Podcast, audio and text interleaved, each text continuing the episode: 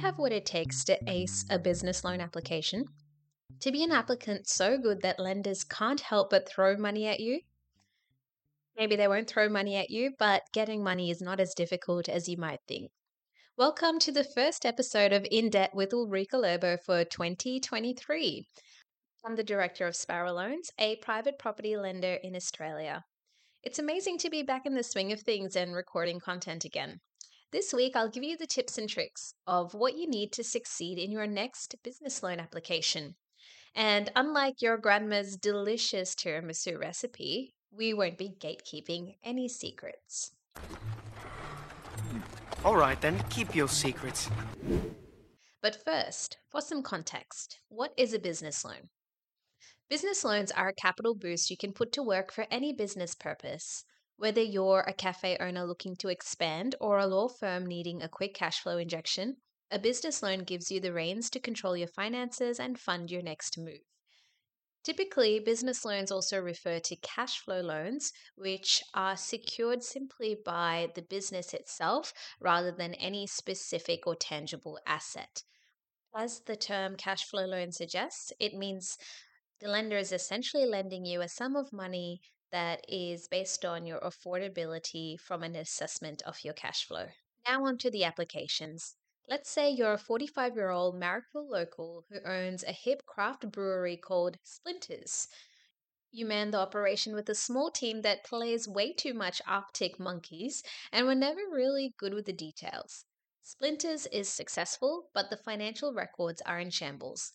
Nonetheless, you stride into your meeting with your lender and pitch your case, thinking you've blown them away. Then, radio silence. The three to five business day response time comes and goes, and the tumbleweeds begin to blow over the financial savannah.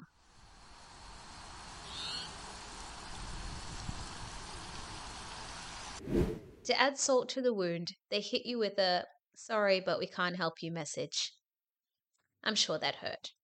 But how do you fix it? Listen on, for here is a guide to getting approved the first time. The first thing a lender wants to know when you're looking for finance is the reason you've entered the finance ring. Lenders don't have a crystal ball, so when you approach them looking for money, they don't know who you are, why you need money, or what your cash flow looks like. It is essential to have a clearly defined purpose in your business plan, as this is one of the first questions a lender will ask. Bringing it back to splinters, the lender will want to know if you're a reasonable business who won't be going in over their head with the extra capital. Does this line up with the goals in your business plan? Do you really need the money? Would another fermentation tank be overkill? The last thing a lender wants is to lend money with no business purpose. The second point is your repayment capability, aka your business's cash flow. This is one of the most crucial parts of your application for a business loan. You must have prepared a profit and loss or cash flow statement to show your lender that you have the funds to repay them. Think of your initial discussion with your lender as a first meeting with the in laws, except these in laws have a credit license and need to meet ASIC's responsible lending rules. Yikes. they want to see that you have stable income, act with integrity, and stay on top of your affairs. Lenders acting in good faith will only write loans that their borrowers can service comfortably. This is where bulletproof financial statements can go a long way. In particular, you want a watertight profit and loss and cash flow statement. There are two pitfalls to avoid here miscategorizing and misreporting. Categorizing things wrongly in your statements is like putting clean clothes in the dirty laundry basket. It's unforgivable and would bring an accountant to tears.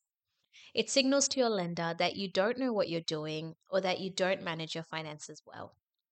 Reporting things wrongly, on the other hand, is like putting dirty laundry in the wardrobe. Pure chaos. If a lender sees this, they will lose confidence in your ability to sustainably repay a loan and manage your business. You're still not out of the woods if the reporting is done right, though. This brings us to the holy trinity of approval ratios and the five C's of credit.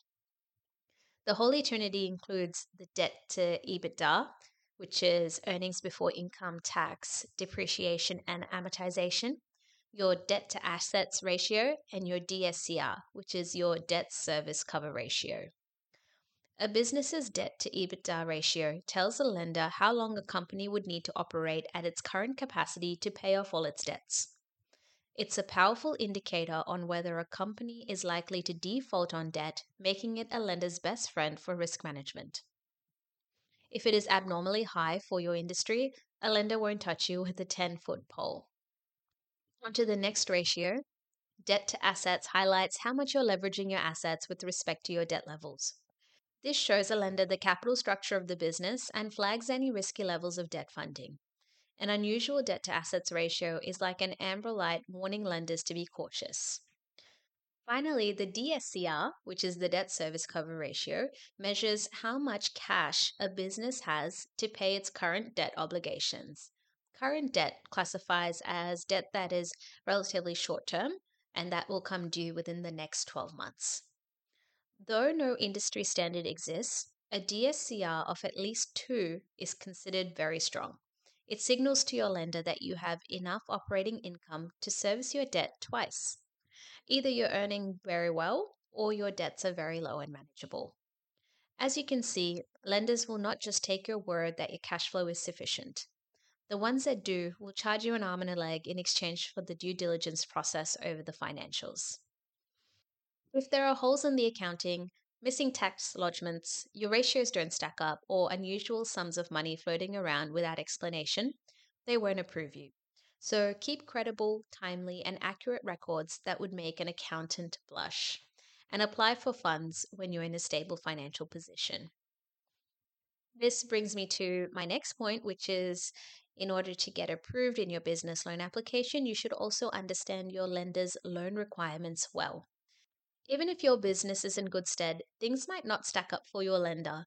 They tend to have strict requirements for the loans that they plan to write, and this can differ lender to lender. And some lenders may also require some underlying security which you must meet. So, what kind of security are lenders looking for? Lenders prefer assets with a measurable market value that can be converted to cash, have an active buyer base, be utilized for business use, and have transferable ownership. You get bonus points if your property is located in a metropolitan or regional hub. Some lenders will only take residential and commercial property as security, which is something to keep in mind. Of course, there are exceptions, but as a general rule of thumb, a well located investment or commercial property will be the picture perfect security. Nice.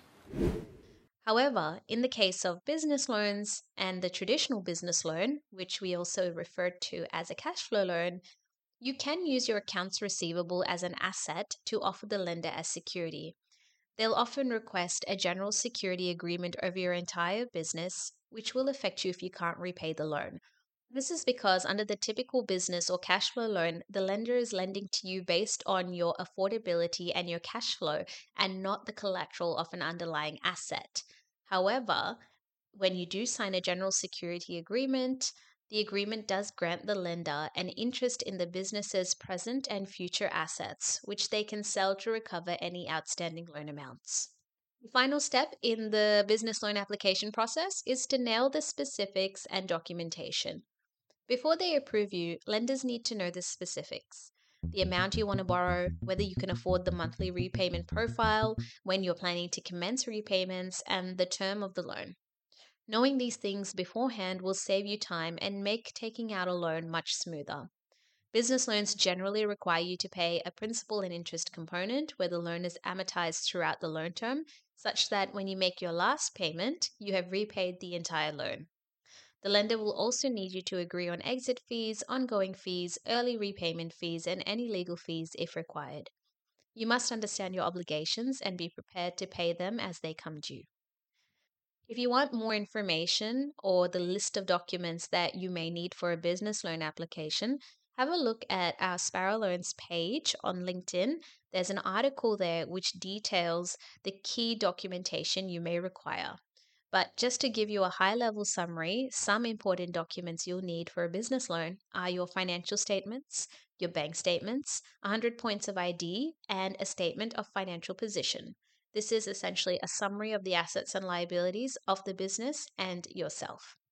At times, if you're investing in PPE, You may also require to provide financial projections if you're relying on future cash flow that cannot be proven through historical records. Let's take it back to our first example now to summarize everything. The Marrickville Brewery that failed with its business loan application.